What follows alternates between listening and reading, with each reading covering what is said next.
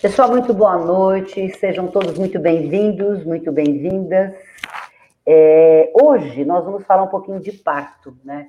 E por que que nós vamos falar de parto? Parto é aquele momento bem especial que o bebê nasce e deixa o corpo da mulher grávida para vir ao mundo. Neste mês de maio, nós falamos aqui na nossa live, a Agência de Notícias da AIDS tem feito lives já há um ano, nós falamos sobre maternidade e seus vários aspectos. E hoje nós vamos falar sobre parto, porque como é, como é, doutora Betina, como é, Maíra, como é, Talita, como é, Ana Cris, que eu vou falar. De maternidade eu não vou falar de parto, não é? Uma vez que eu tenho uma filhada queridíssima, que é a Julio Ais, que é doula, e tenho uma companheira que também é doula, que é a Paula. Então, como é que eu não ia falar de parto? Tinha que falar de parto. Então, na realidade, nós convidamos quatro feras para dar uma aula de parto. Então, o que nós vamos, o que nós vamos fazer hoje aqui, gente, é ter uma aula de parto. E de, e de partos especiais, porque as crianças que nascem pelas mãos dessas pessoas que estão aqui são almas que vêm ao mundo de uma maneira mais especial. Eu pude vivenciar isso na experiência que tive com a Talita Martins, que é nossa repórter, a nossa chefe de redação hoje na Agência AIDS. Nasceu Alice, né? E no primeiro momento, vocês sabem que eu, eu já não entendia nada disso. Minhas amigas, algumas amigas tiveram filhos com parto normal, outras não, mas uh, ficou tão introjetado na cultura brasileira que parto pode ser, parto é cesárea, que vocês vão contar para nós todos aqui hoje como é que vocês, há tanto tempo, começaram a nadar contra a corrente e a ampliar a consciência das mulheres e das crianças que vêm ao mundo, porque é um trabalho hercúleo, não é? Que todas vocês fazem. Então, para a gente começar a conversar, eu defini aqui parto porque li, né? Como é que você hoje, Ana Cris, você que é obstetriz, que é bióloga, como é que você define um parto? Boa noite, muito bem-vinda, muito obrigada pela tua presença. O que, que é parto para você? Boa noite, Roseli. Boa noite todo mundo. Prazer estar aqui. É, o parto, eu considero o parto o momento em que a mulher abre mão daquele bebê que está lá dentro e entrega ele ao mundo. E dentro da nossa cultura brasileira, hoje, as pessoas, inclusive, chamam de parto cesáreo, parto normal, mas o parto, na verdade, é aquele processo natural, normal, por onde o bebê sai do corpo da mãe por seus próprios esforços. O parto cesáreo, por incrível que pareça, é um nome que se criou no Brasil para normalizar a cesariana, né? O nome é cesariana ou cirurgia cesariana ou o nome popular cesárea. No Brasil, por causa da nossa cultura que é pró-cesárea, a gente criou essa, esse eufemismo de que é parto cesáreo, mas o parto é a saída natural do bebê pelas vias normais, pela via vaginal, isso que é o parto que a gente chama de parto. A gente pode fazer várias licenças poéticas e tal, diferentes aí, mas fisiologicamente, biologicamente, isso que é o parto. Doutora Betina, boa noite. Doutora Betina é médica, ginecologista, obstetra, homeopata, envolvida na humanização de nascimento há 33 anos. O que, que a senhora tem a acrescentar? O que, que, é, que, que é parto para você? Bom, é, eu, eu concordo, concordo, com o que a Ana Cris fala, né? É, bom, primeiro, boa noite a todos, né? Nem falei boa noite. É, eu concordo com o que a Ana Cris falou é, né, nessa questão de que o parto é, é, é, é, o, é, o, nascimento de uma criança pelas vias naturais, né? É, acho que tem essa romantização, né, para tentar dar um jeito, né, de ah, nascer de cesárea não é parto. É, bom, enfim, essa é uma questão que a gente pode pensar um pouco sobre isso, né? eu vejo o parto como além de uma de uma da questão né, do nascimento da criança, mas também como uma possibilidade de autoconhecimento para a mulher, né, como uma possibilidade de transformação para a mulher. Né? É, me parece que assim é uma experiência que além de trazer a criança, né, fazer com que a criança saia de dentro do corpo da mãe, porque existem, né, outras possibilidades também da criança sair de dentro do corpo da mãe, né? Pode ser por uma cesárea, por exemplo, né? Mas quando ela vem pelas vias naturais, é uma possibilidade que a mulher tem de encontrar com as suas próprias forças, de poder vivenciar é, essa experiência, né? Que é uma experiência única que a mulher vai, só as mulheres podem viver, né? Então, é, isso eu acho que é muito enriquecedor. E muitas vezes eu percebo até pela minha própria experiência, né? Eu queria viver essa experiência porque queria, não tem nem muita explicação do porquê, né?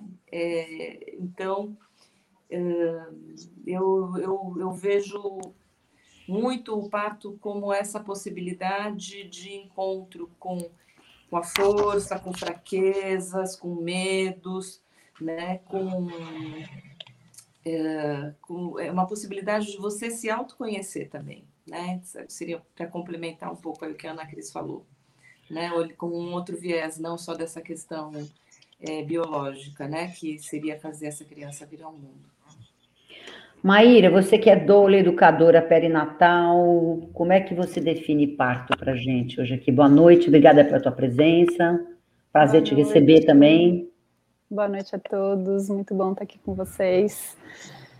E com essas minhas duas magas, parceiras, parteiras que tiveram comigo em muitos momentos importantes, inclusive nos partos.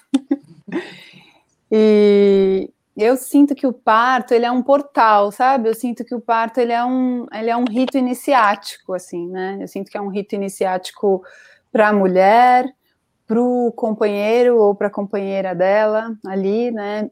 No primeiro parto, depois que ele acontece, é, uma mãe vira mãe, um pai vira pai, ou duas mães viram mães, ou uma mãe só vira mãe só, mas eu sinto que tem esse lugar de rito, sabe?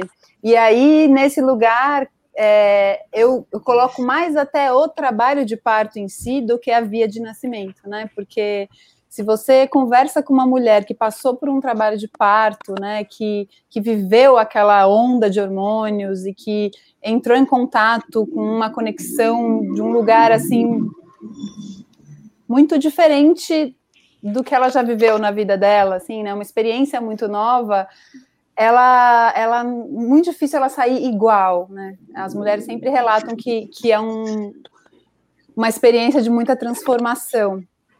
E para o bebê também, né? O primeiro estímulo é, muito intenso da sensorialidade do bebê, né? É um momento em que tudo no nosso, no nosso corpo é estimulado é, em excesso, assim, ou com muita potência, né? A audição, a visão, o paladar, o olfato, o tato, tudo na hora que a pessoa nasce, ela tem um boom de estímulo dos sentidos que também dá essa ancorada na vida, assim, né? Então eu vejo o, parto como um portal tanto para a mulher quanto para a pessoa que está nascendo. Sem dúvida. Pensa assim também, Talita Vidal, obstetriz, responsável técnica pela Casa Ângela. Boa noite, Talita. Seja bem-vinda. Muito obrigada pela sua participação, pela sua presença aqui com a gente. O que é parto para você? Como é que você definiria um parto? Boa noite a todo mundo. Eu acho que um pouco do que a Maíra estava falando, dessa coisa do portal, é um, é um caminho de travessia mesmo, né? O parto ele vai culminar no, no nascimento, no, de fato no parto, mas ele tem todas as suas etapas anteriores. Ele tem aquele trabalho de parto, que é uma caminhada, uma travessia pela qual aquela mulher e aquela família vai passar, até o momento de de fato conhecer aquela criança que veio ao mundo, né? E pensando nisso, eu sempre falo muito isso para as mulheres, assim, que memória positiva você vai ter do seu trabalho de parto, né? É, o dia do nascimento do seu bebê tem que ser um dia especial, é um dia importante, é o dia de uma chegada de uma vida nesse mundo, né? Que vai ser a nossa nova geração no futuro. Então, como tornar esse dia um dia importante, um dia especial, um dia lembrado com boas memórias, independente do que vai acontecer no final? Independente se vai ser um parto com analgesia, sem analgesia, se ela vai passar por todo o trabalho de parto e acabar numa cesariana necessária, ou se ela vai viver um parto normal. E aí eu acho que entra o papel de toda a equipe que está ali com ela, né? De como promover esse cenário para trazer boas memórias. Vamos, vamos trazer umas fotos de partos aqui para a gente ver? Olha lá. Tá ali. Pode ir rodando, João, para a gente colocar. Não é você ali, Maíra? Peraí, anterior, ó, João, aquela foto anterior, não é você ali? Não. Parece, pareceu um pouco. Vamos lá. Uhum. Outro momento, ali cortando o cordão. Vocês todas são mães? Mais um momento. Eu sou. É? Eu não. Não? Eu, Tá na fila, calma. Tem muita gente que precisa nascer na Terra. E tem muita gente para ser mãe, então tá tudo bem. eu Vamos sou lá. também. Quem, você é mãe, Maíra é mãe, Eu Ana sou. Cris é mãe, eu também sou mãe. sou. doutora Betina é mãe. E aí, doutora Betina, que memória positiva a senhora tem dos seus próprios partos? Ai, eu tenho, tenho uma super memória positiva. Na verdade, assim, né, do primeiro parto, é, eu estava na faculdade, estava no primeiro ano da faculdade e, e naquela época, por isso que eu digo que eu estou há 33 anos envolvida na história dessa questão de humanizar o parto. Esse meu primeiro parto, desse meu filho que tem 33 anos, é, ele foi feito uma cesárea desnecessária, né? E isso me marcou profundamente, né? De uma forma não positiva, né? Mas ainda assim, o, o fato de não ter sido uma memória, uma, uma memória positiva, foi o que me motivou a procurar por um parto normal no segundo filho, né? Então, nesse segundo filho, eu tive uma experiência de um parto natural, assim, sem nenhuma intervenção. É, E foi uma das experiências mais maravilhosas da minha vida, assim, de transformação. Eu fiquei em êxtase depois desse nascimento desse meu filho, né? É, E aí selou a, a minha carreira. Então, assim, eu devo a experiência que eu tive com os meus partos, né? É, a, a escolha da minha carreira. Depois eu tive uma terceira filha também, é, que também foi uma experiência muito, muito positiva, né? Eu acabei não conseguindo ter nenhum parto em casa, eu gostaria de ter tido, mas o, o, o, o primeiro foi isso, foi num serviço público, né? Eu era estudante, eu, enfim, fui lá na faculdade e, enfim, foi uma cesárea com todos os requintes de crueldade né, que, que, que podem ser, enfim, não, não era a intenção das pessoas, eram todas pessoas boas, mas era assim que se fazia, né, naquela época, e ainda hoje se faz em alguns lugares. É... E aí, uh, depois, esse segundo filho foi. É, é... Nossa, foi maravilhoso. Eu só consigo lembrar da experiência de ter conseguido, né? E assim que ele nasceu, a primeira coisa que eu pensei foi: puta, será que eu vou conseguir de novo? Eu quero de novo. Né? Que nem, sei lá, quando você é criança, você está na fila da montanha russa e, e aí você vai, você dá uma volta, você espera quilômetros, né? Aquela fila enorme, você espera para conseguir andar. E aí, quando você vai, aquela voltinha rápida. E aí, quando termina, você quer ir de novo, porque foi uma super experiência, foi sei lá, eu, eu lembro que eu fiquei em êxtase, assim, durante muito tempo depois desse parto, né? E Doutora aí... Bettina, forte, forte o fato da senhora... Estava estudando medicina, aí teve o primeiro filho e o, o, a situação do primeiro parto fez com que é, isso lhe ajudasse a redefinir a sua carreira profissional, é isso que eu entendi? É isso. Não redefinir, é? definir, porque até Definir. Momento, eu sabia que eu ia ser médica, né? Porque eu já estava na faculdade de medicina. Mas é, aí ter vivido tudo aquilo me fez querer que, as, que outras mulheres pudessem viver aquilo também, né? É, querer que outras mulheres tivessem aquela mesma experiência que eu tive, né? Então, assim, claro que depois que você vai trabalhando há tantos anos, né? Você vai vendo que nem todo mundo quer ter essa mesma experiência, né? Ou vai conseguir por questões emocionais ou físicas, ou seja lá o que for, né? É, ou simplesmente por escolha. Mas aquelas que querem, é, eu sentia que precisavam ter oportunidade, precisariam ter um lugar onde encontrar um respaldo para viver essa experiência. Ana Cris, qual foi aí a sua, a sua experiência? O que você traz para nós do seu parto? Que memória positiva você tem? Você teve um filho só, dois filhos? Eu tenho dois filhos. A minha experiência é bem parecida com a da Betina. Foi uma primeira cesárea bem desnecessária mesmo, bem típica, sem do, do, cenário brasileiro, né? Aquela coisa, ah, você não vai ter dilatação. Eu acreditei nessa história e fui para uma cesárea. E no segundo eu fui atrás. No segundo foi que eu descobri que havia uma indústria de cesariana que tem mulheres que ainda não sabem disso. Imagina 20 anos atrás, nem internet a gente tinha para discutir isso. E eu vi num documentário, falei, eu vou atrás desse negócio, entender esse negócio de indústria da cesárea, eu estava grávida do segundo, troquei de médico, fui até Campinas achar médico, porque não tinha médico que falasse assim, eu faço parto normal, ainda mais depois de uma cesárea, né?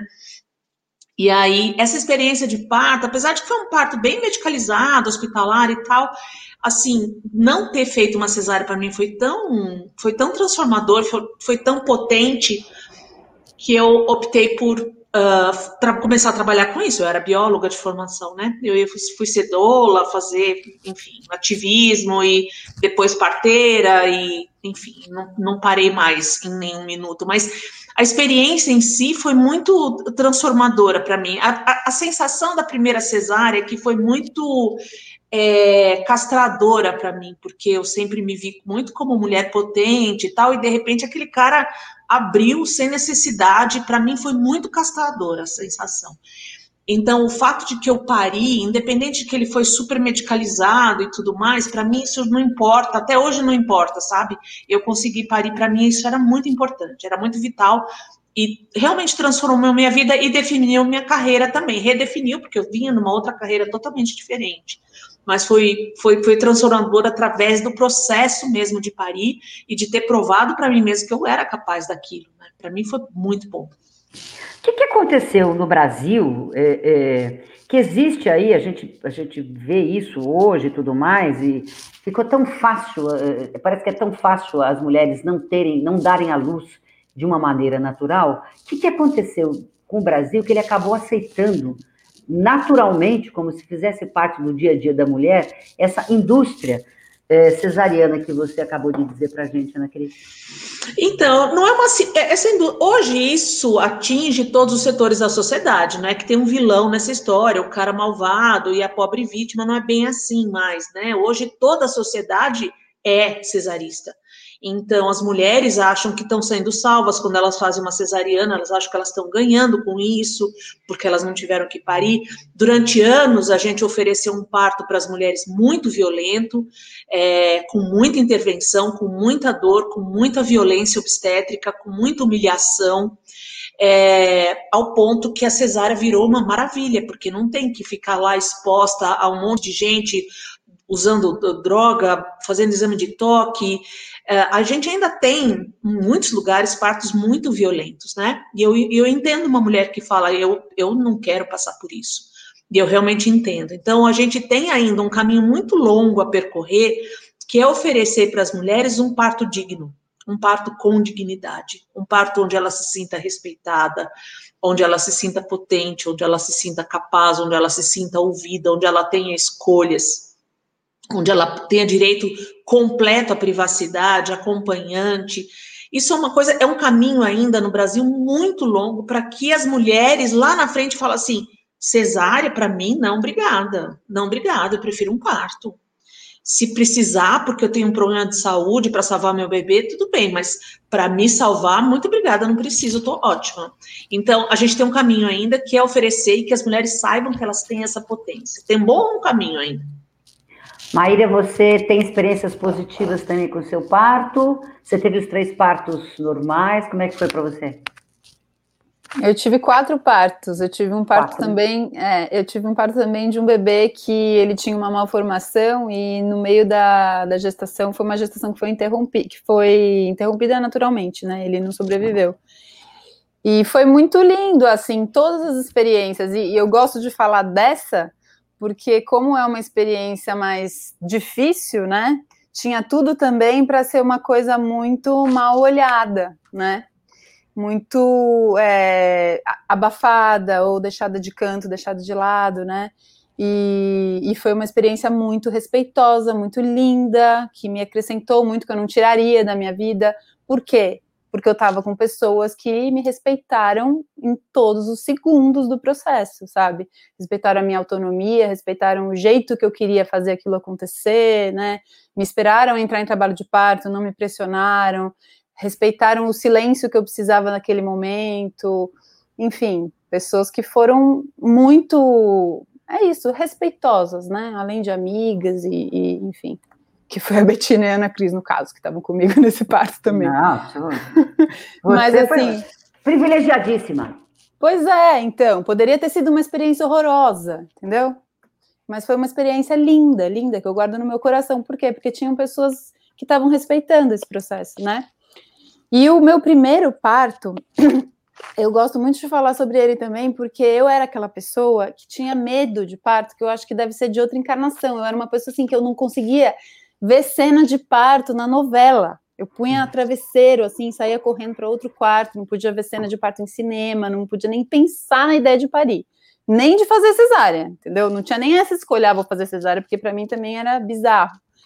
Então eu me, eu me coloquei num lugar muito difícil quando eu descobri que eu estava grávida. Não foi uma gravidez planejada. Eu falei, meu Deus do céu, por onde vai sair essa criança? Foi a única coisa que eu pensei. Eu estava namorando um cara de 21 anos há três meses, para você ter uma ideia, e eu não pensei sobre isso. Só pensei assim, por onde vai sair esse ser humano, né? E aí, enfim, fui atrás, fui estudar, fui me informar. Isso vai fazer 15 anos, então também era meio tudo mato nessa, nesse lugar da humanização, não tinha muita coisa acontecendo.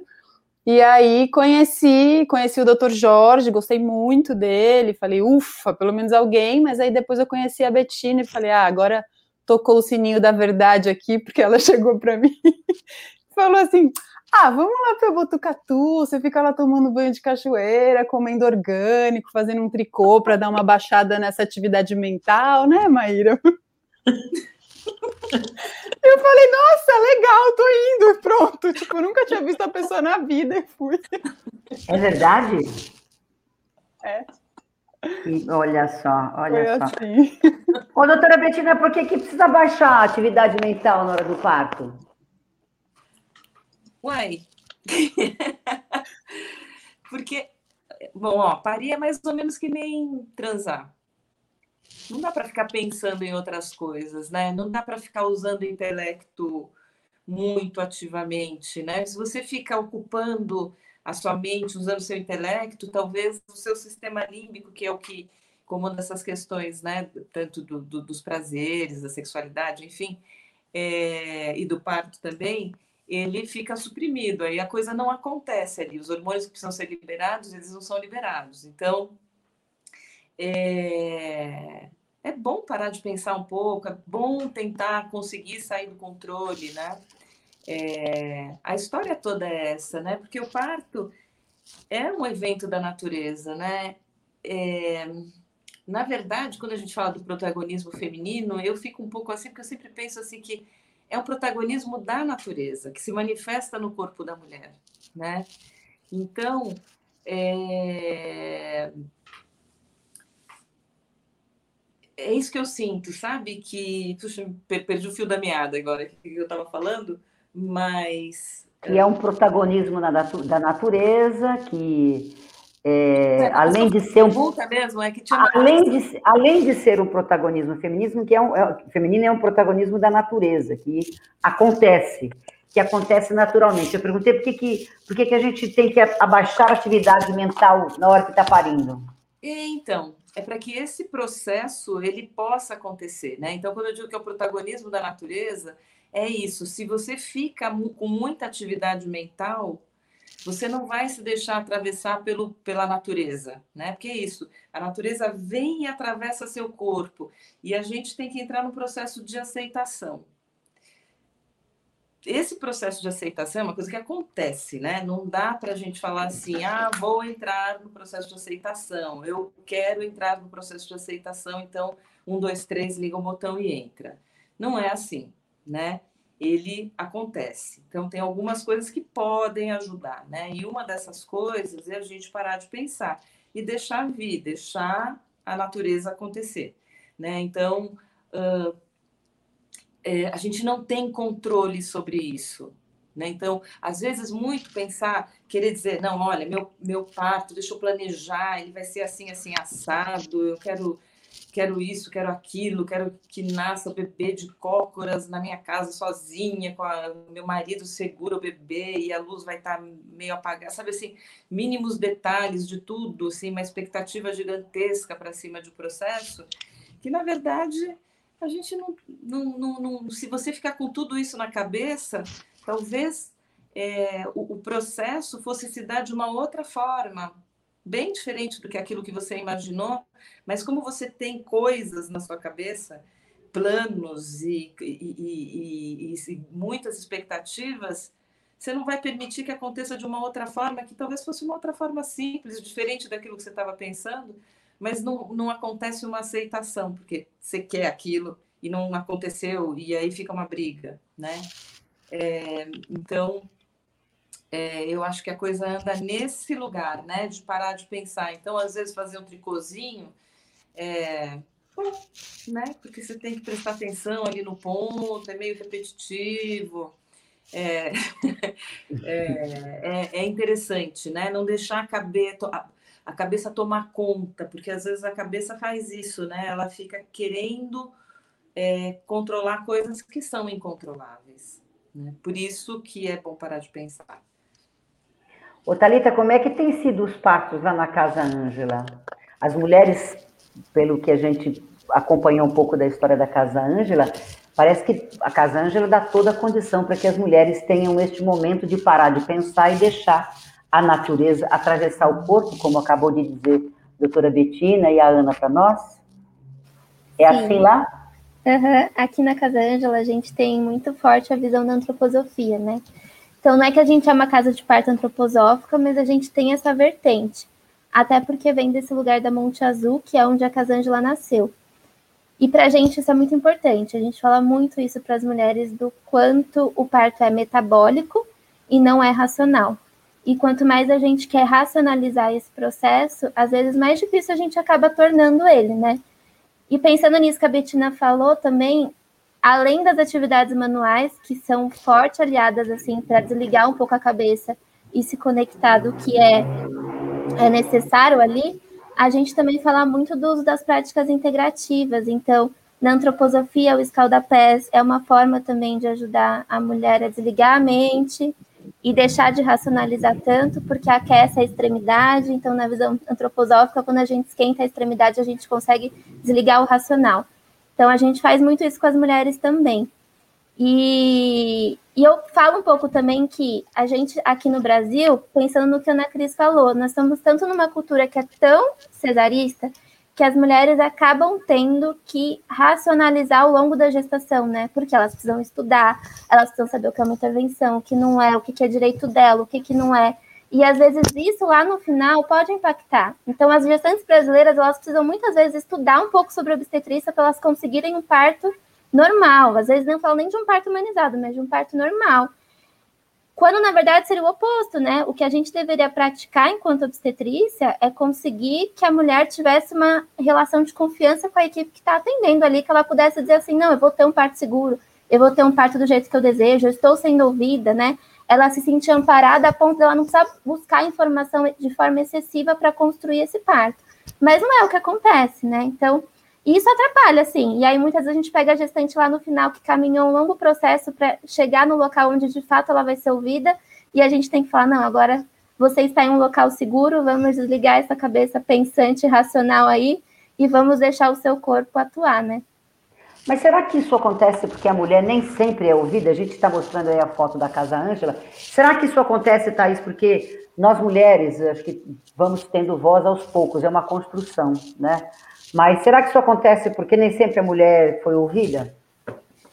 Nem será sempre que é assim? ela, nem sempre ela é ouvida, assim. Tem mulher que, que tenta por diversas formas falar aquilo que ela deseja e ela não, não consegue, ela não tem poder sobre o próprio corpo, porque aparece uma pessoa que chega e dita para ela quais são as regras e quais são os protocolos aos quais ela precisa se adequar, né? Isso acontece. E tem também cenários em que a mulher nem tem a liberdade de falar sobre nada, ela tem algo que é imposto, né? Então, o meu tipo de parto é esse: eu vou ser referenciada para um hospital X e nesse hospital X eu não sei quem vai estar comigo, eu não sei se eu vou ter a presença do acompanhante ou se não, eu não sei qual é a taxa de cesárea de parto normal, mas me foi imposto esse local de parto e eu também não, não me sinto à vontade, nem sei que eu posso, né, falar sobre isso. Então, acho que essas duas coisas acontecem hoje. Como é que a gente reverte esse processo, hein, Ana Cris? Como é que a gente reverte esse processo, doutora Betina? Como é que a gente reverte esse processo, Maíra? Ana Cris, como é que a gente. Vocês estão lutando contra a maré faz tempo. Cada uma é... tem mais de 10 anos de história, né? É, mais tempo do que eu gostaria de assumir, mas é isso mesmo, a gente está bastante esses cabelinhos brancos aqui, eles têm história, né? É, eu acho que esse é um processo que ele tem que vir de vários lugares diferentes.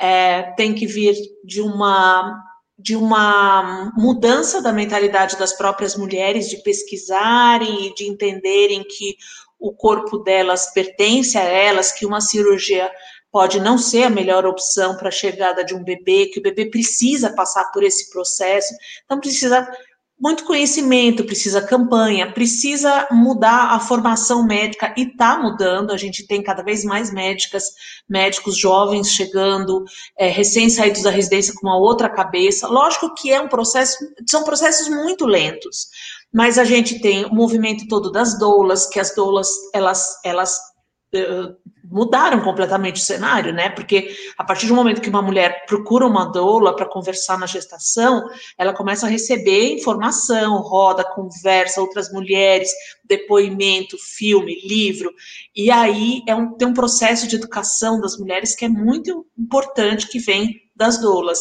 Tem que ter mais formação de obstetrizes e enfermeiras obstetras, porque o parto ele não é um ato médico, né? Ele pode vir a ser um ato médico em algum momento, mas o, o, em geral ele é um processo fisiológico que deveria ser cuidado por uma parteira ou por uma equipe multidisciplinar, mas que passa aí por uma parteira profissional cuidando, como é nos países onde a gente tem taxa menor de cesárea e é, resultados melhores de mortalidade, morbidade materna, neonatal, sempre passa pela desmedicalização do parto. Isso é um processo importante que a gente tem que passar também.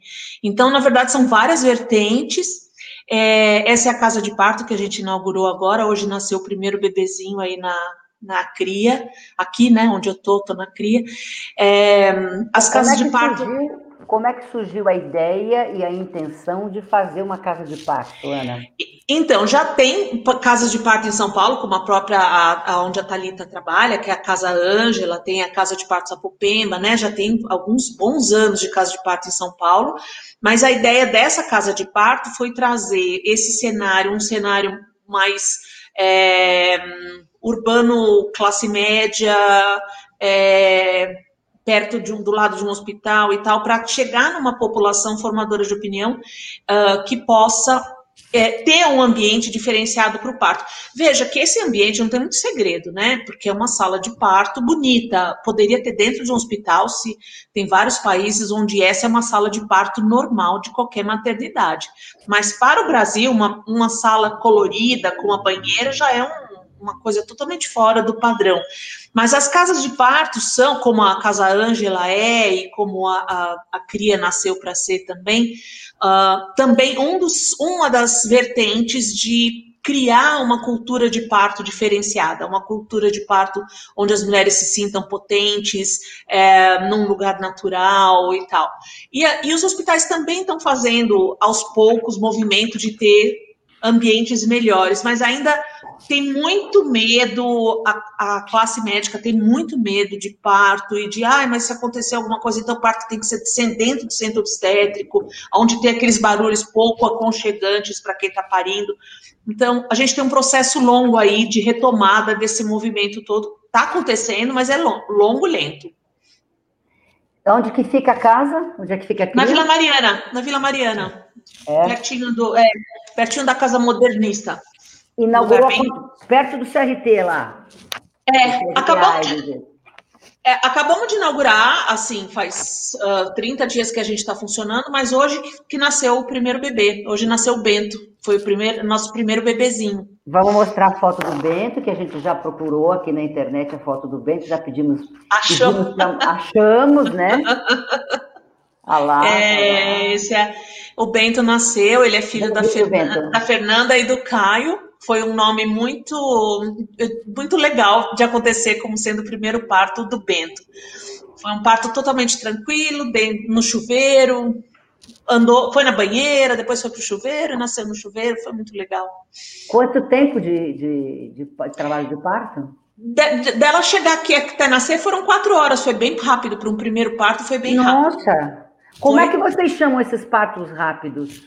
A jato, parto quiabo, solta caroço, cada, cada um tem seu apelido. A jato é bom. Não Ô, foi João... muito a jato. Quatro horas é um parto rápido, mas não chega a ser a jato. Parto rápido. Ô, João, nas fotos que a gente mostrou da, da Ana Cris, tinha, uma, tinha um livro dela também. Eu queria falar um pouquinho do livro. Vamos voltar lá só para a gente. Como é, que, como é que surgiu essa história do livro? Como é que você.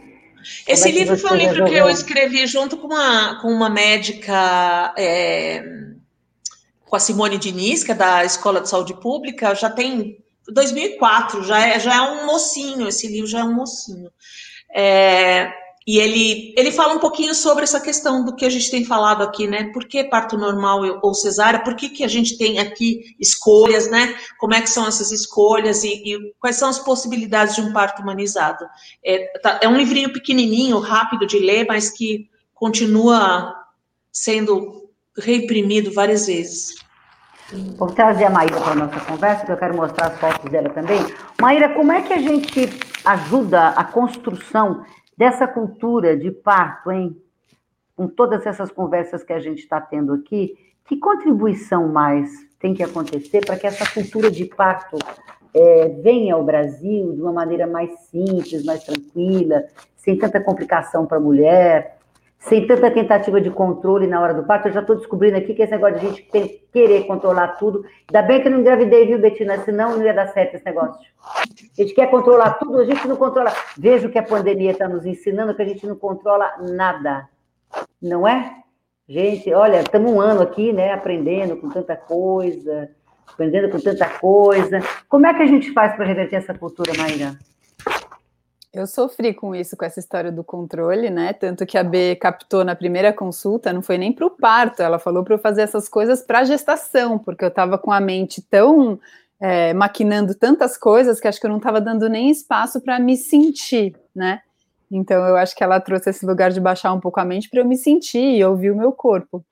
E eu sinto que o trabalho que as doulas fazem, né, com as gestantes ao longo do pré-natal é muito legal porque vai trazendo informação e essas informações vão guiando as mulheres nas escolhas delas. Então, elas podem fazer escolhas de com quem elas querem, entender é, as ciladas que elas podem cair, é, os caminhos que elas querem seguir e que fazem mais sentido para elas naquele momento da vida delas, para aquela criança que vai nascer, para aquela família, né? Então, eu sinto que quanto mais a gente se informa, mais a gente vai é, fazendo boas escolhas, né? Para poder chegar onde a gente sente que faz sentido para a experiência da nossa vida.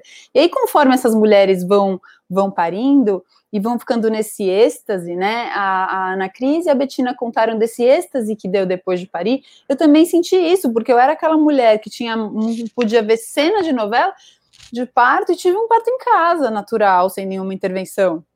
Como que eu consegui isso, sendo aquela mulher medrosa, controladora, né, insegura? Como que eu consegui? Eu consegui com informação, eu consegui escutando meu corpo. E aí eu falei assim, meu, se eu conseguir, que era aquela pessoa daquele jeito, medrosa, e achava que ia pedir anestesia na primeira cólica, se eu conseguir, as outras mulheres também conseguem, assim, né? Provavelmente, assim. Então também fui trabalhar com isso pensando nesse mesmo caminho, né, de trazer a informação para as mulheres e por meio da informação essa, essas mulheres vão se conscientizando e passando isso para outras mulheres e para outras mulheres e para outras mulheres até que fica difícil enganar, sabe? Esses dias a gente estava num parto, chegou o pediatra plantonista, porque a pediatra é, particular contratada do casal não tinha chegado ainda. Aí entrou o plantonista e começou a falar umas besteiras, começou a atrapalhar o parto, começou a, a a interromper o processo ali de silêncio, né? E começou a falar: vocês querem que eu trabalhe ou não querem que eu trabalhe? Sabe, uma coisa meio assim. Aí eu fui ali, peguei o plano de parto, abri na parte que falava sobre o atendimento ao bebê e dei para ele, para a enfermeira mostrar para ele. Aí, né, não foi pelo caminho da dolo, foi pelo caminho da enfermeira que chega mais nele. A enfermeira mostrou passo a passo do que, que o casal queria, ele silenciou e deixou o bebê nascer, não fez nada, sabe? Que bom, que bom. Então é isso, acho que a informação traz uma mobilização. O que, que você fala para as mulheres nesse momento aí? A gente está mostrando algumas fotos suas trabalhando. O que, que você fala para as mulheres? Eu gosto muito dessa foto aí, que estão as duas segurando no paninho, né? Ela tá vivendo uma contração super intensa e eu tô ali segurando o mesmo paninho, né? Tipo, tamo junto, tamo junto. Você está no seu processo, eu estou aqui sustentando seu campo junto com você, junto com essas pessoas que estão aqui. Eu sinto que é menos palavra e mais presença, sabe? Pelo menos assim, no jeito que eu gosto de trabalhar. Eu não sou uma pessoa de falar muito, eu, eu sou uma pessoa de olhar, de sustentar a presença, de perceber como que está o campo da mulher e o que, que a gente pode fazer para agregar naquela potência que está se manifestando, né? Porque na verdade o corpo dela está fazendo tudo que ele pode, né? A gente pode só agregar potência ali e não deixar vazar também, né? Manter um campo guarnecido, né? Manter um campo sustentado ali, né? Ô, Maíra, você falou de ciladas, ciladas no momento do parto, que ciladas? Não, as ciladas no momento da escolha das equipes. Sim. Tem ciladas também no momento do parto, né? Por exemplo, tem uma cilada que eu costumo falar muito para as mulheres, assim, que hoje em dia não acontece mais com as mulheres que eu acompanho, porque eu faço quase uma lavagem cerebral, que é ficar gastando energia no começo do trabalho de parto, né? Existe um, um, um senso comum de que para estimular o parto a gente tem que é, se movimentar e fazer várias coisas. Aí, igual uma amiga minha que estourou a bolsa dela, nem tinha começado contração ainda, ela deu oito voltas no Ibirapuera, sabe? Nossa, daí, daí ela chegou no, no, hospital com três centímetros de dilatação, não tinha nem começado ainda direito o trabalho de parto e já pediu anestesia de cansaço, sabe assim? Essa é uma cilada, gastar, queimar a largada, gastar energia no começo do trabalho de parto quando está na fase latente, para depois não, não aguentar no final. Mas as ciladas mesmo são as más escolhas com relação às equipes, né? Escolher uma, uma equipe, um obstetra, enfim, alguém para acompanhar o parto que não que não que a ideologia e que o jeito de acompanhar o processo não condiza com as suas escolhas, com aquilo que você quer viver, né? Isso é cilada. Doutora Betina, qual foi o parto mais complicado que a senhora pegou na sua existência, nesses 33 anos de trajetória? Complicado? Mais difícil. E depende, né? Depende em que aspecto, né? É, quando a gente pensa em complicado, bom, tem o mais longo, talvez acho que o mais longo que eu peguei foi um acompanhamento de uma gestante que queria um parto domiciliar, que eu acompanhei ela por seis dias. É, então, esse acho que foi o mais longo. É, agora, complicados, né? Complicados, acho que provavelmente eu diria que foi um parto de um. Bom, não foi um desfecho bom, né? Foi uma ruptura uterina com um desfecho bem ruim para todo mundo, né? Então, eu acho que eu considero esse o, o, o parto mais difícil, né? São coisas que podem acontecer. O mais fácil? Tem um parto mais fácil? Ah, tem um monte de parto fácil, né? parto fácil, isso tem de monte. É, e é uma delícia acompanhar parto fácil e tal, né? Então, é, esse é o privilégio, né, das parteiras, né? Porque elas ficam só com o filão, com a parte boa. E aí, aí eu fico me mordendo que querem tirar o parto dos médicos, mas eu entendo que a maioria das vezes é, os médicos não têm esse mesmo olhar de querer acompanhar o parto. Né? Assim, nas, nas, nas, nas escolas médicas, né, a gente não é ensinado a olhar para o parto como uma coisa fisiológica, né? A gente é super treinado para aprender a resolver problema, né? É, como é que faz para resolver problema? Então, é, o médico meio que fica ávido, né, por um probleminha para poder resolver, né? É, que, que, não é bem a minha cara, assim, não, não, tem, não tem nenhuma vontade que venha problema, né? É, mas, enfim, a gente aprende a fazer isso aí. Mas é, é isso, né? É, o parto mais difícil, o parto mais fácil, é, não, eu acho que não dá, eu não consigo nem dizer, né? Os fáceis são muitos e os, e os difíceis são muito poucos, e quando são difíceis são muito difíceis. Ô, Ana Cris, o parto, o parto de hoje te emocionou bastante. Qual outro parto que você ficou bastante emocionada?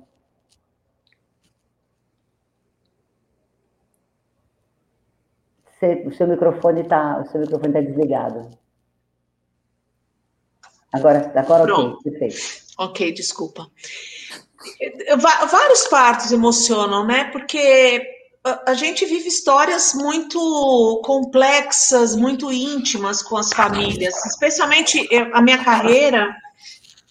Ela começou e foi basicamente de parteira domiciliar. Eu sempre atendi basicamente parto em casa. E quando a gente atende parto em casa, a gente acompanha todo um pré-natal com a família e depois a gente está dentro da casa dessa família. Então as histórias, uh, eu acho, eu acredito que a, a Betina também passou muito por isso, né? Quando a gente atende em casa, tem algum microfone que está dando bastante ruído.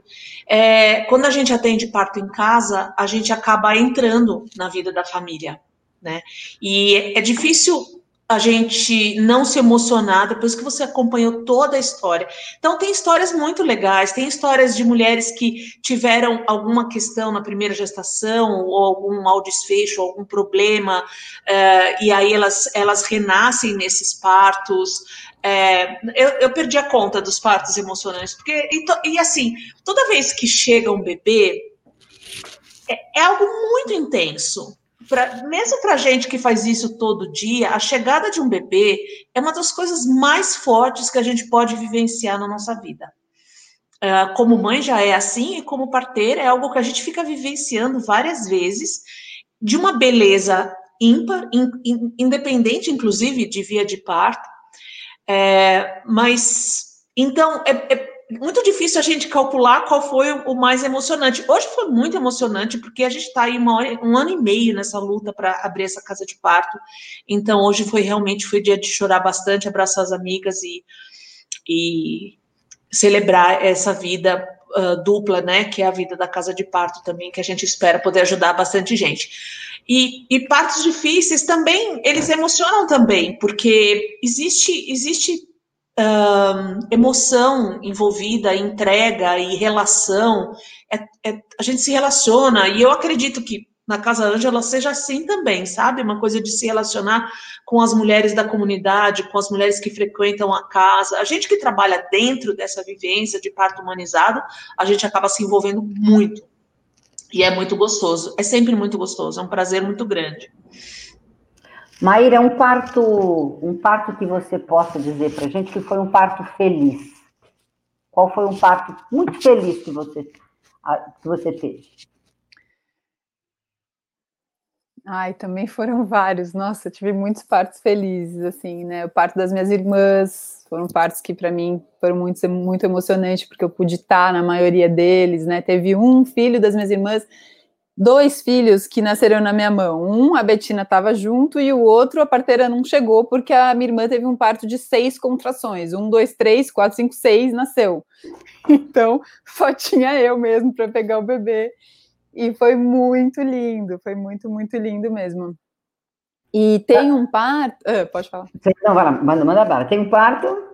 Tem um parto também, que é aquele que eu falei que a gente estava segurando no, no paninho as duas, assim, era um pano que estava pendurado, é, que a, a, história dela foi, o primeiro parto foi uma cesárea enganada, o segundo parto foi um parto que era para ser em casa e acabou precisando de uma transferência. Então ela ficou um tempão tentando parir em casa, não rolou e transferiu para o hospital e nasceu de boa. Aí no terceiro, e eram dois meninos. E no terceiro era um parto surpresa, a gente não sabia o que, que era o bebê, e ela de novo querendo parir, e o bebê nasceu em casa e era uma menina. Eu me emocionei muito, assim, porque era uma história que a gente já estava acompanhando há um tempão, né? E eu sempre tive muito desejo de ter uma menina, e, e também tive dois meninos primeiro. E aí eu vendo aquela história, vendo aquela pessoa parindo dois meninos e depois uma menina e tendo acompanhado a trajetória, tem até uma foto que a, que a que a fotógrafa tirou de mim, que era eu tentando filmar o parto, mas chorando, assim, sabe? Que eu fiquei muito emocionada. Thalita, um parto inesquecível para você, qual foi? Quando vocês estavam conversando, eu fiquei lembrando muito de um parto aqui na Casa Ângela, que eu, que eu tive quando eu ainda dava plantão, que eu estou na casa há bastante tempo. E, e era uma gestante da comunidade, daqui da Monte Azul, e ela estava em trabalho de parto há muito, muito tempo, assim. E a gente fez tudo Ela saiu da sala de parto, ela foi para o jardim, ela veio para o salão, ela dançou, ela fez tudo. E aí, no final, ela falava assim, muito para mim e pra Thaís, que era a parteira que estava comigo, ela falava, vocês vão me transferir, né? Eu tenho certeza vocês vão me transferir. E a gente não, a gente não vai te transferir, a gente não desistiu, tá tudo bem, a gente tá confiante que vai dar tudo certo. Mas ela falava com muita convicção, assim, uma certeza, ela falava muito. E aí chegou um momento que eu falei, Thaís, não tem mais o que a gente consiga fazer aqui. Eu acho que realmente a transferência é o caminho e, e ela, mesma já aceitou esse caminho e acho que vamos, vamos transferir. E aí, nesse momento que a gente sentou com ela e falou: olha, a gente vai te transferir porque realmente a gente está aqui há muito tempo e já fizemos tudo que a gente podia fazer e não progride. Ela começou a chorar e falou assim: bem que minha mãe disse que eu não ia conseguir, que eu era incapaz, que eu era impotente, que eu jamais ia conseguir fazer isso. E ela chorava, chorava, ela soluçava, e a gente falava: o que mais sua mãe falou sobre você? E ela falou tudo aquilo, e a gente se olhou e a gente falou assim: olha, seu bebê vai nascer. Esquece tudo que sua mãe te falou, você vai conseguir, é o que você quer. Ela falou: é o que eu quero, então a gente vai conseguir. E aí mudou a chavinha nela, assim, ela realmente entrou no expulsivo e ela pariu, pariu aqui na Casa Ângela. E faz acho que uns dois anos ela voltou aqui com o bebê no colo e a gente fez foto e a gente lembrou desse dia. Foi, foi inesquecível para mim a forma como as mulheres carregam medos muitas vezes dentro delas e o, e o quanto é difícil muitas vezes acessar. É desafiador, não é sempre fácil, né? Encontrar esse lugar do que está ali no processo enroscando mas quando a gente consegue, o quanto pode transformar a vida daquela família, né? Opa! E às vezes a gente tem que editar, né? Tudo na vida a gente tem que editar, inclusive o que algumas mães falam. Vamos lá. Todos somos passíveis de erros, somos humanos, né? Senhoras, o que senhoras têm aprendido com a pandemia?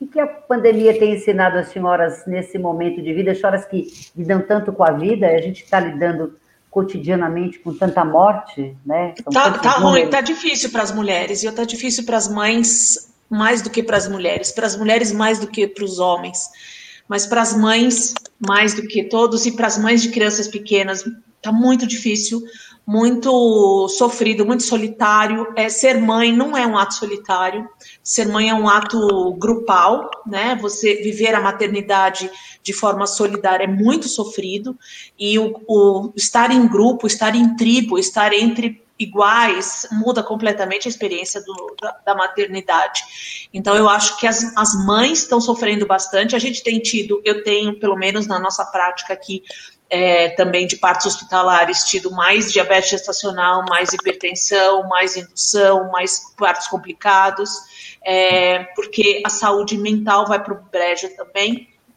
e elas estão sobrecarregadas, então está bem difícil, está muito difícil a pandemia, muito difícil mesmo. Pensa assim também, doutora Betina, está complicado?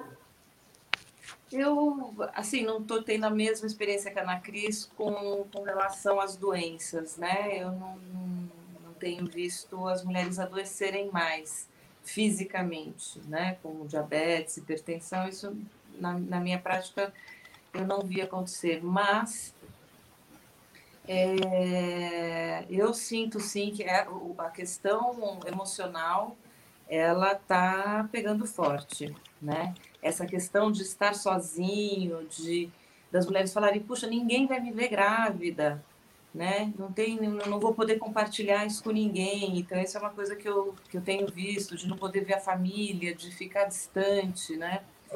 É, e isso é uma coisa que, que tem pego um pouco e o pós-parto né, tem sido uma coisa um pouco mais complicada mesmo, né, porque não pode contar com a ajuda de ninguém. E isso é, é, é, é essa questão, né, de você viver essa maternidade. Então, já é um momento muito solitário, né, esse pós-parto imediato, né, porque o imediato, enfim, né, os primeiros meses ali, né, que você está ali com o teu bebê, você tem que amamentar, você só pode fazer aquilo, né, e nem visita você pode receber nesse momento, né, nem sair para ir até algum lugar e dar uma volta com seu bebê também você não pode fazer, né? Então, eu acho que isso eu tenho percebido nas minhas gestantes, sim, essa essa essa essa coisa, né, de ficar dentro de casa só, né? É quase que uma piração, assim. As pessoas às vezes não estão nem percebendo muito, mas elas estão percebendo. É, tem uma coisa que por mais que elas tenham uma, uma qualidade de vida que seja boa, etc. e tal, é, esse isolamento não está trazendo coisas muito positivas nesse sentido, né? Dessa solidão, né? Que eu acho que está fazendo igual para todo mundo. É. Né? Eu acho que não, não tão especialmente. Quer dizer, que as mulheres acabam né, ficando muito sobrecarregadas, né? Elas têm que trabalhar, têm que cuidar do filho, têm que cuidar da casa, têm que. Enfim, né? E tem ainda, que, né? É. É, e ainda não pode não tem nenhuma válvula de escape, né? Não pode nem sair até a esquina. Então, é, eu acho que essa questão emocional tá, tá se pegando, né? As pessoas estão por aqui, né? Estão tão, tão explodindo. Complicado, né, Maíra? Sim, eu senti também a mesma coisa, esse processo emocional das mulheres pegando bastante. Antigamente eu fazia a gente já fala antigamente, né, que essa pandemia já dura tanto tempo. Eu fazia trabalho corporal com as mulheres muito. Tinha mulher que ia toda semana no consultório receber massagem, sabe, respirar. Eu sentia o corpo delas. Então, assim, para mim era muito mais fácil também na hora do parto.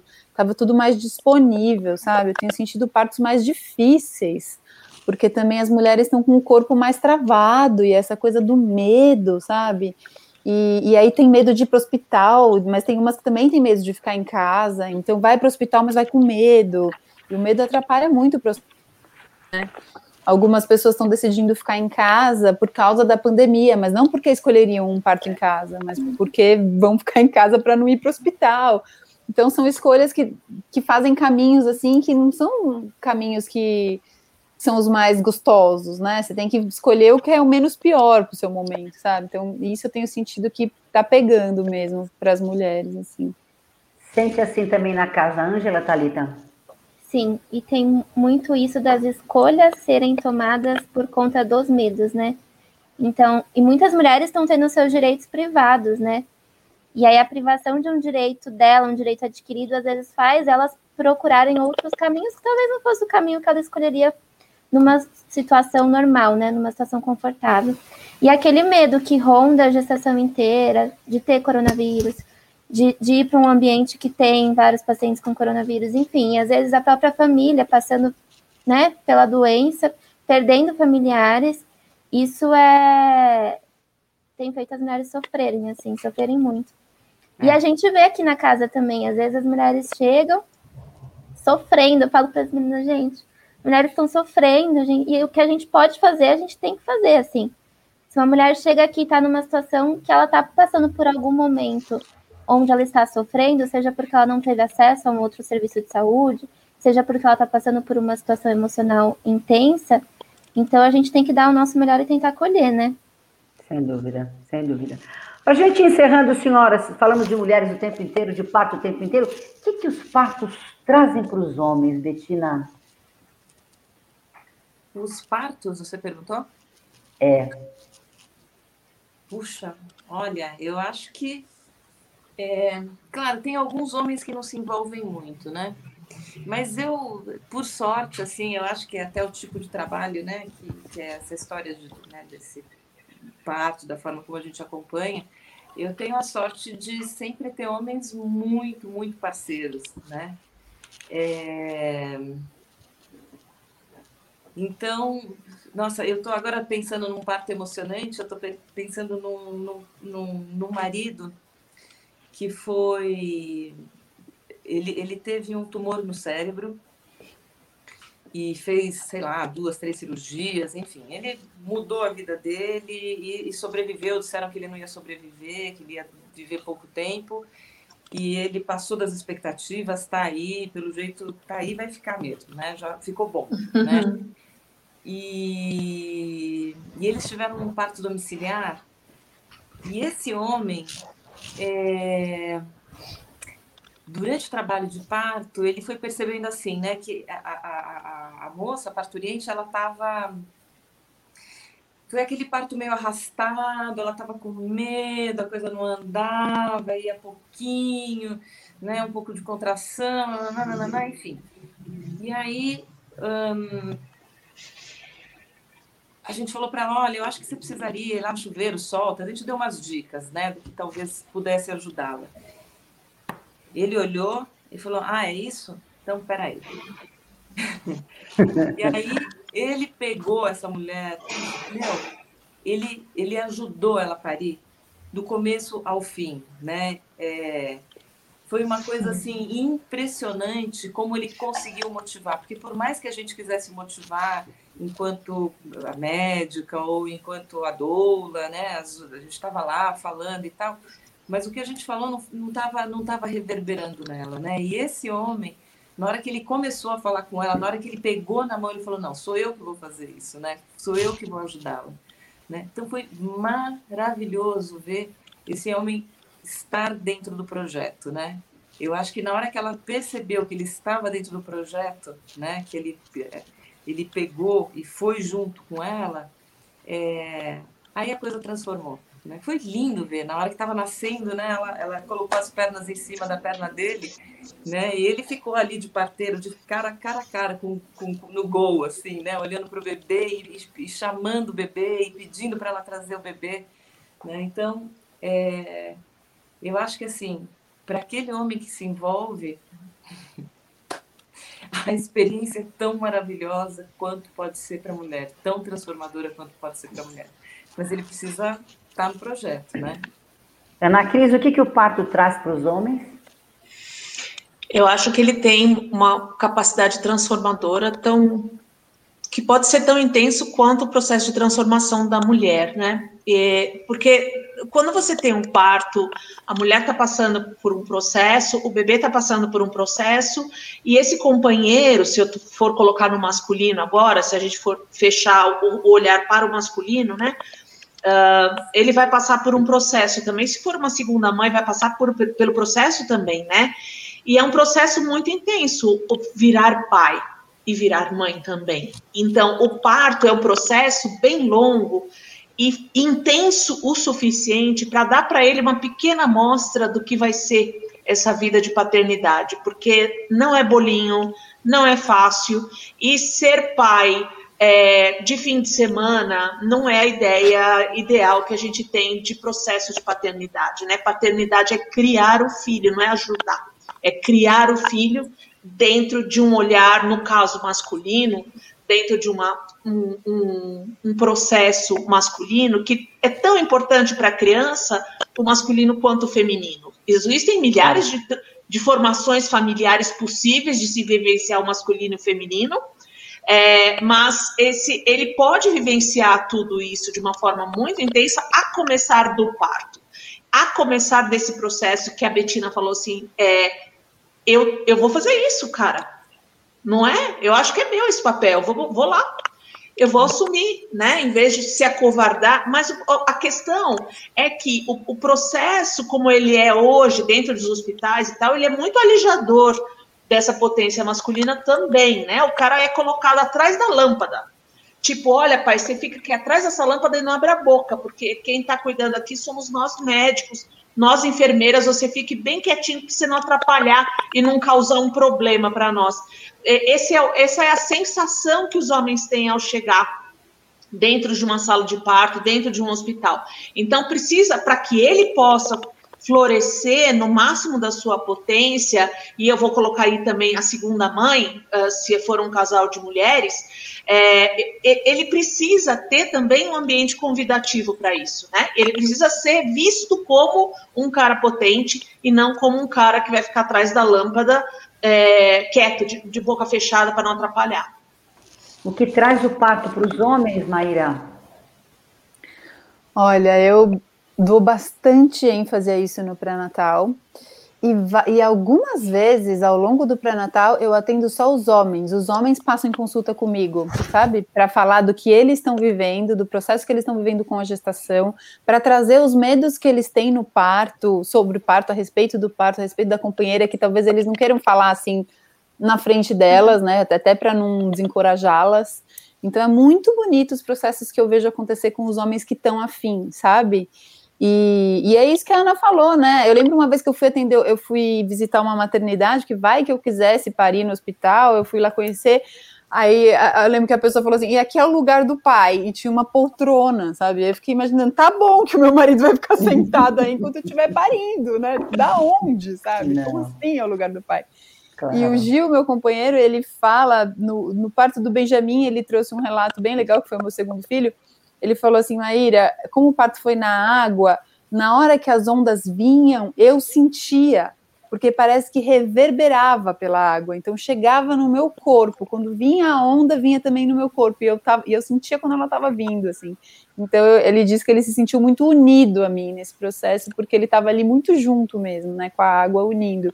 E já vi vários homens, assim, passando por esse lugar como um processo iniciático mesmo, eu falo muito sobre isso, e eu acho que é mesmo, é um rito para virar pai, para virar pai de dois, para virar pai de três, enfim, né? Eu sinto que é muito legal assim quando eles participam e atualmente assim basicamente todos estão super dentro, assim, raro, salvo as exceções que o cara não participa, porque normalmente eles estão bem dentro. Que bom. Talita, o parto traz o que para os homens? Eu acho que é esse processo mesmo, né, de de construção de uma paternidade. Tudo começa ali. E, e, eu penso muito nessa coisa da rede de apoio para o homem também, né? Eu tenho uma colega que ela viveu uma gestação agora, era o segundo filho dela, mas era o primeiro filho do parceiro.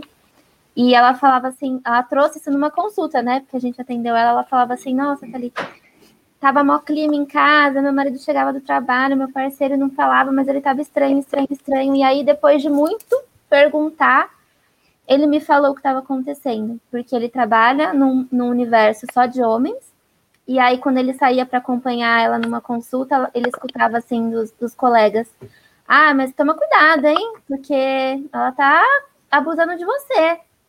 Você toma cuidado para você não, não ser abusado por essa esposa aí sua, né? Então ele não se sentia acolhido e amparado. Ele não se sentia. E era, era assim, os homens que ele convivia diariamente, ele não tinha uma referência, sabe? De uma paternidade exercida, assim. Mas ele tinha consciência, então ele buscou isso de outras formas. Ele ouvia podcast, ele fazia roda de paz, enfim. Só que ele não se sentia conectado, ele não se sentia. Então, ele vivia isso num ambiente, ele chegava em casa, ele não queria que a esposa dele precisasse ouvir tudo isso, né? Então, ele queria privá-la de ouvir toda a angústia que ele passava ao longo do dia. E aí, o quão é importante essa rede de apoio? Ter pais ali que exerçam a paternidade na sua totalidade e que amparem uns aos outros. Perfeito. Senhoras, falamos ao longo de uma hora e dez minutos, então, para a gente encerrar agora um grande desafio. Em uma palavra só, ajudar a trazer uma vida para a Terra é o que, Betina? Uma palavra, é? Amor. É o que, Ana Amor. Cristina? Entendi. É o que, Ana Cristina?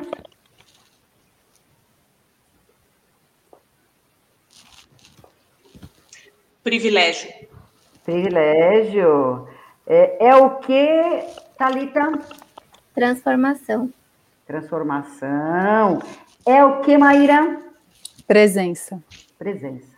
Então, senhoras, com presença, com transformação, com privilégio, com amor, eu agradeço muito a participação das senhoras na nossa conversa, que foi muito boa, foi um aprendizado muito grande e vamos seguir com muita força e muita saúde. Muito obrigada, foi um prazer.